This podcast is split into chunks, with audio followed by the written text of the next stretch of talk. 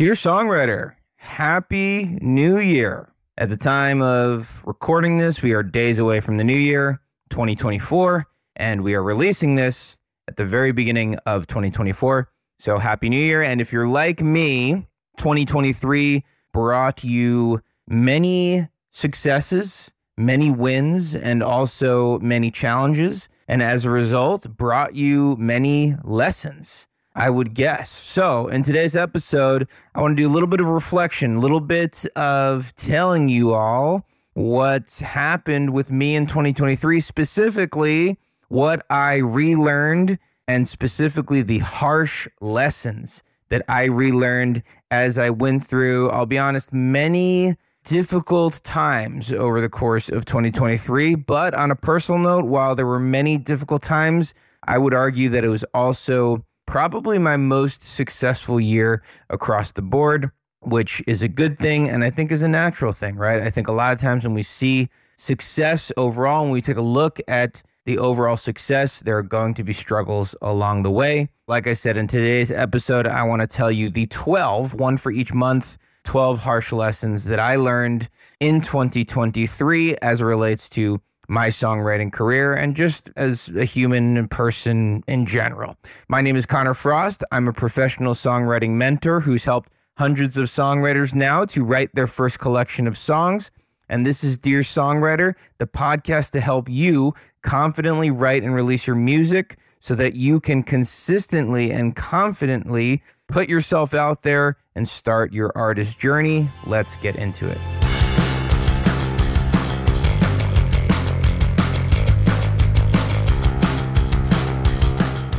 Okay, so 12 harsh lessons. Going to give it to you straight.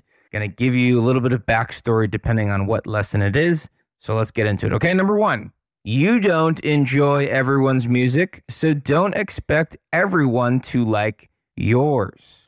And I think this is something that I've struggled with over the years. I have this belief, this need, this people pleasing part of my DNA, I suppose, where I'm thinking to myself, I want everyone to like my songs. I want everyone to like me in general.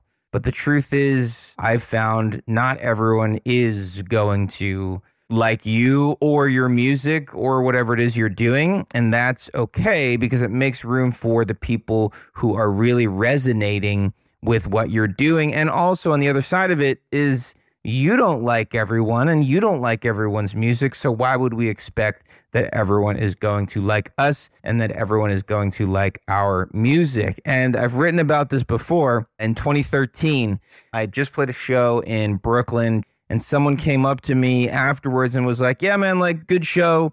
Your music's just not really my thing."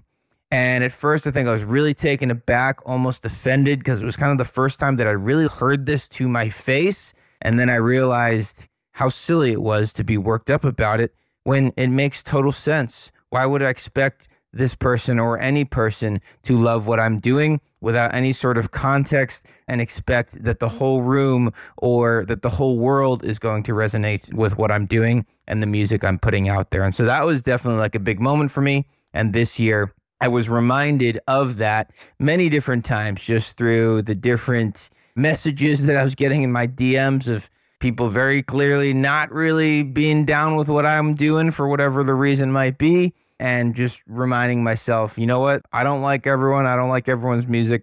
I shouldn't expect them to like me or my music necessarily, and everyone to do that. Okay, number two, no one is coming to save you. So take matters into your own hands and find people who can help you invest in their guidance. So the other night, uh, I was in New York City, and then the night before that, I was in Washington, D.C. for a couple shows with my brother's band, Oceans in the Sky. And we played these shows with Fred Mascherino, who is currently in the band Say Anything, and he's played in the band Taking Back Sunday and also has his own band, The Color Fred. And so he was performing solo on these shows. And both nights he was talking about how for years he felt like he was waiting. He felt like he was waiting for that record label, waiting for that particular person to help him to discover him. And he said at some point he just got tired of waiting. And so he started his label, Heading East Records. He's producing for other artists under his own name, under his own business. And so if a rock legend like Fred Mascherino is going to say something like that, I think we should all listen. And it's true. No one is coming to save you. No one is coming to save us. We got to take matters into our own hands. We got to get this thing going and we can't expect others to just do so, especially without any sort of conditions or whatever it might be. Okay, number three, you don't have to rhyme all the time. Seriously, it's fine. So, a lot of times I'll work with songwriters who are really trying to just lock in the rhyme. And I think a lot of times what happens is they play a little bit too much to the rhyme and they're choosing words, they're choosing lyrics that maybe aren't the strongest choices. And so they're just doing so because they want to get the rhyme. And so what I've realized and through listening to a lot of different music this year and in the last few years, I suppose, is that you don't have to rhyme all the time and maybe you shouldn't rhyme all the time. So if you're feeling this need to have to rhyme, just know that maybe you shouldn't, right? Maybe you don't have to rhyme all the time.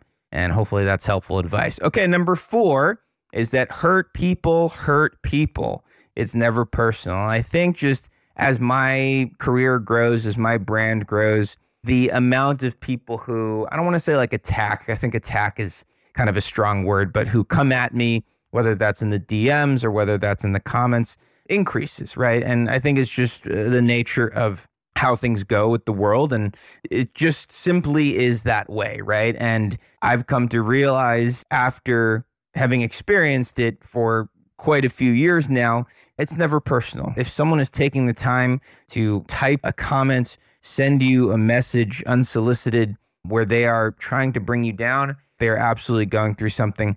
And I typically don't engage with these types of conversations, but actually this year I, I have a little bit. And I've kind of taken the approach of like almost like a therapist in a way, just questioning, like, hey, like, why are you saying this to me? And in those conversations, this just becomes confirmed, right? That they are going through something and that kind of comes out. So, hurt people, hurt people, and it is never personal. Okay, number five songwriting isn't supposed to always be fun.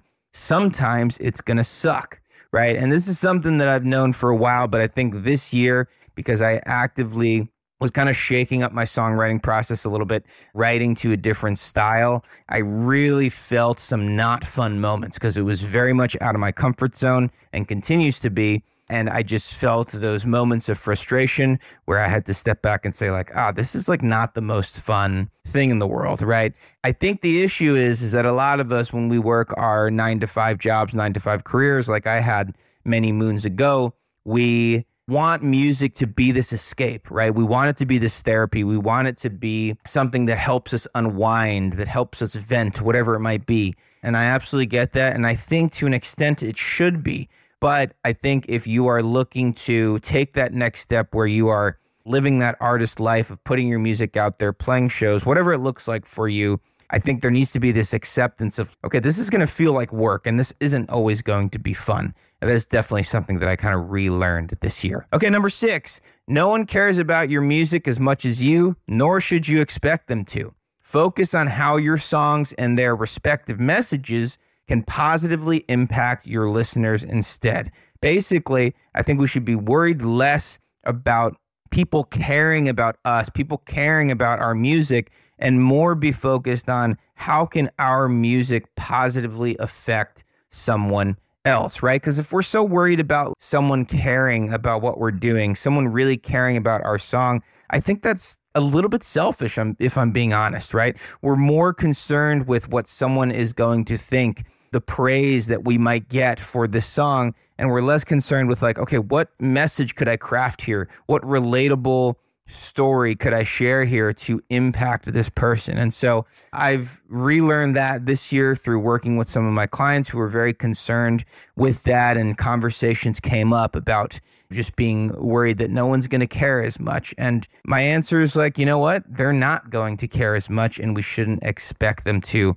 Let's focus on how we can make the song create the most impact possible by the message that we are relaying in those songs. Number seven, rejection isn't the opposite of success, it's a part of it. Therefore, we shouldn't be avoiding rejection. Basically, I think if you're not getting rejected, then you're probably not putting yourself out there as much as you could be or should be. If you're not getting those critiques, if you're not getting those criticisms, if you're not getting those venues turning you down, you're probably not putting yourself out there, right? And so when you think about just this sheer numbers game of this journey with music and songwriting, right? For every 10 songs that you write, maybe a couple of them will be really good, right? For every 50 venues that you try to play a show at, maybe you'll hear back from five of them. For every like a hundred publications that you pitch your single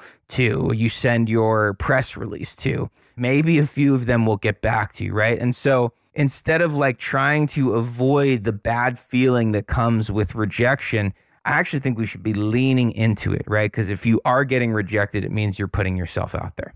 Okay, number eight, and this is probably the harshest, I will say. Your friends want you to do well, but not better than them. And I think this is human nature. I don't think this is a knock on your friends or my friends necessarily in general. I think friends are very supportive, but it's something to think about, right? Because when you get that advice from a friend subtly discouraging you from going after whatever it is you're going after, songwriting, your artistry, just in general. That's probably coming from a place of like, you know what, I want to keep this person close. And so just to think about that when you are receiving advice and thinking about that when you are deciding who you want to get advice from, right? Because I've learned over the years, I was reminded of it this year that your friends want you to do well, but not necessarily better than them. Okay.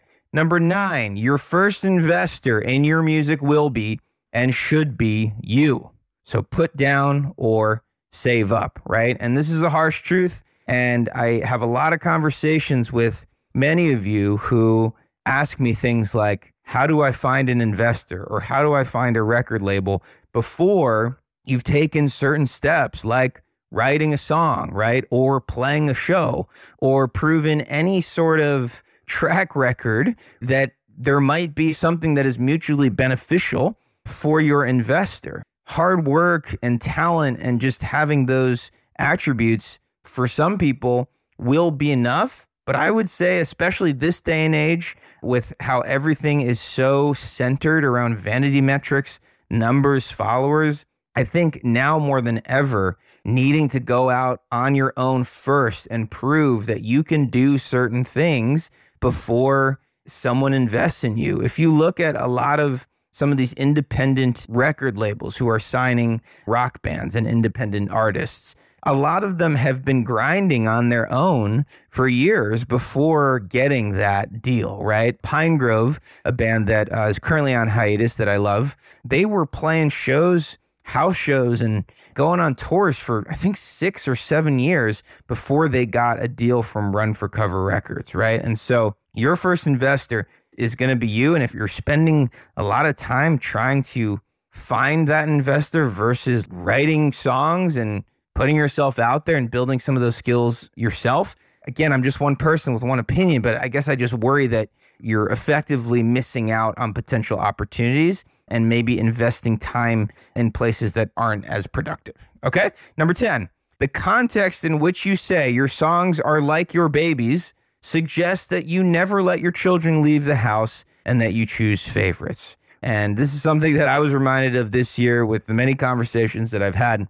across many different avenues of people basically saying, well, I don't want to share I don't want to release my music because I need it to be this because my songs are like my babies, right? I'm not a father, so I'm not necessarily going to speak to that. I just feel like if we are overly precious, and I realized this for myself this year because I was venturing into a new genre and new writing style, like I was talking about earlier. I think if we get too precious with our songs, they may never see the light of day. And there's a balance right? There's a balance of wanting that quality wanting to get it to a point where you feel proud of it but also recognizing that you have a gift to share with the world. And if you're withholding that for too long you might be doing so for certain reasons like fear or selfish reasons of just feeling like it's not ready yet. So definitely something to think about. Number 11 there's a fine line between taking your time and putting it off. Just check yourself. Are you taking your time or is that maybe what you're saying to yourself and putting it off, right? And I'll use myself as an example. I don't really want to spoil too much, but basically, I have been putting off starting something for a long time. And finally, in literally the last two weeks, I said, you know what? I have been putting this off. I've done everything that I need to do in terms of my research, in terms of my due diligence. There's always more research that I can do before I get started. I am putting this thing off. Now is the time to start it. And I'm going to hold myself accountable here without spoiling too much. I have officially started the process and I'm looking forward to moving forward with that process, right? So, fine line, taking your time versus putting it off. Lastly, number 12, if you're consistently the most talented songwriter in the room, then you are in the wrong rooms. Basically, you're going to learn more from people who know a little bit more than you. And that was definitely something that I was reminded of this year that I relearned because I put myself in a couple of rooms where I was like, whoa, I don't know anything at all. And it was a very humbling moment, but it was very good moment because ultimately it allowed me to grow tremendously as a songwriter and a songwriting coach over the last year in 2023. So if you're finding yourself positioning yourself so that you are the most talented in a particular setting all the time, I'm talking about all the time. And once in a while, you know, it's going to happen. But if you find yourself like either consciously or not so consciously putting yourself in positions where you are the most talented, you are the most experienced in the room, there might be a reason for that. And the reason might be is that you're afraid of a situation otherwise, right? And maybe there's some sort of high that comes with knowing the most in the room, but will you continue to grow if you're in that stage? And that's the beautiful thing about music is there's never too much that we can learn or there's no limit to what we can learn. Think about that as we go into 2024. What rooms are you putting yourself in? So, the 12 harsh lessons that I relearned in 2023, going to do a quick recap here. Number 1, you don't enjoy everyone's music, so don't expect everyone to like yours. Number 2, no one is coming to save you, so take matters into your own hands and find people who can help you invest in their guidance. Number 3, you don't have to rhyme all the time. Seriously, it's fine. Four, hurt people hurt people. It's never personal. Number five, songwriting isn't supposed to always be fun. Sometimes it's going to suck. Number six, no one cares about your music as much as you, nor should you expect them to care as much as you.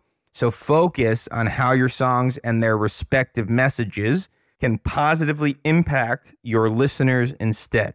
Number seven, rejection isn't the opposite of success, it's a part of it. Number eight, your friends want you to do well, but not necessarily better than them. Number nine, your first investor in your music will be and should be you. So put down or save up. Number 10, the context in which you say your songs are like your babies suggests that you never let your children leave the house and that you choose favorites. Number 11, there's a fine line between taking your time and putting it off. Number 12, if you're consistently the most talented songwriter in the room, then you're in the wrong room. Okay. Thank you all so much. Happy New Year. I hope 2024 gets off to a great start for you. Thank you for being here. I'll talk to you next week. Happy New Year.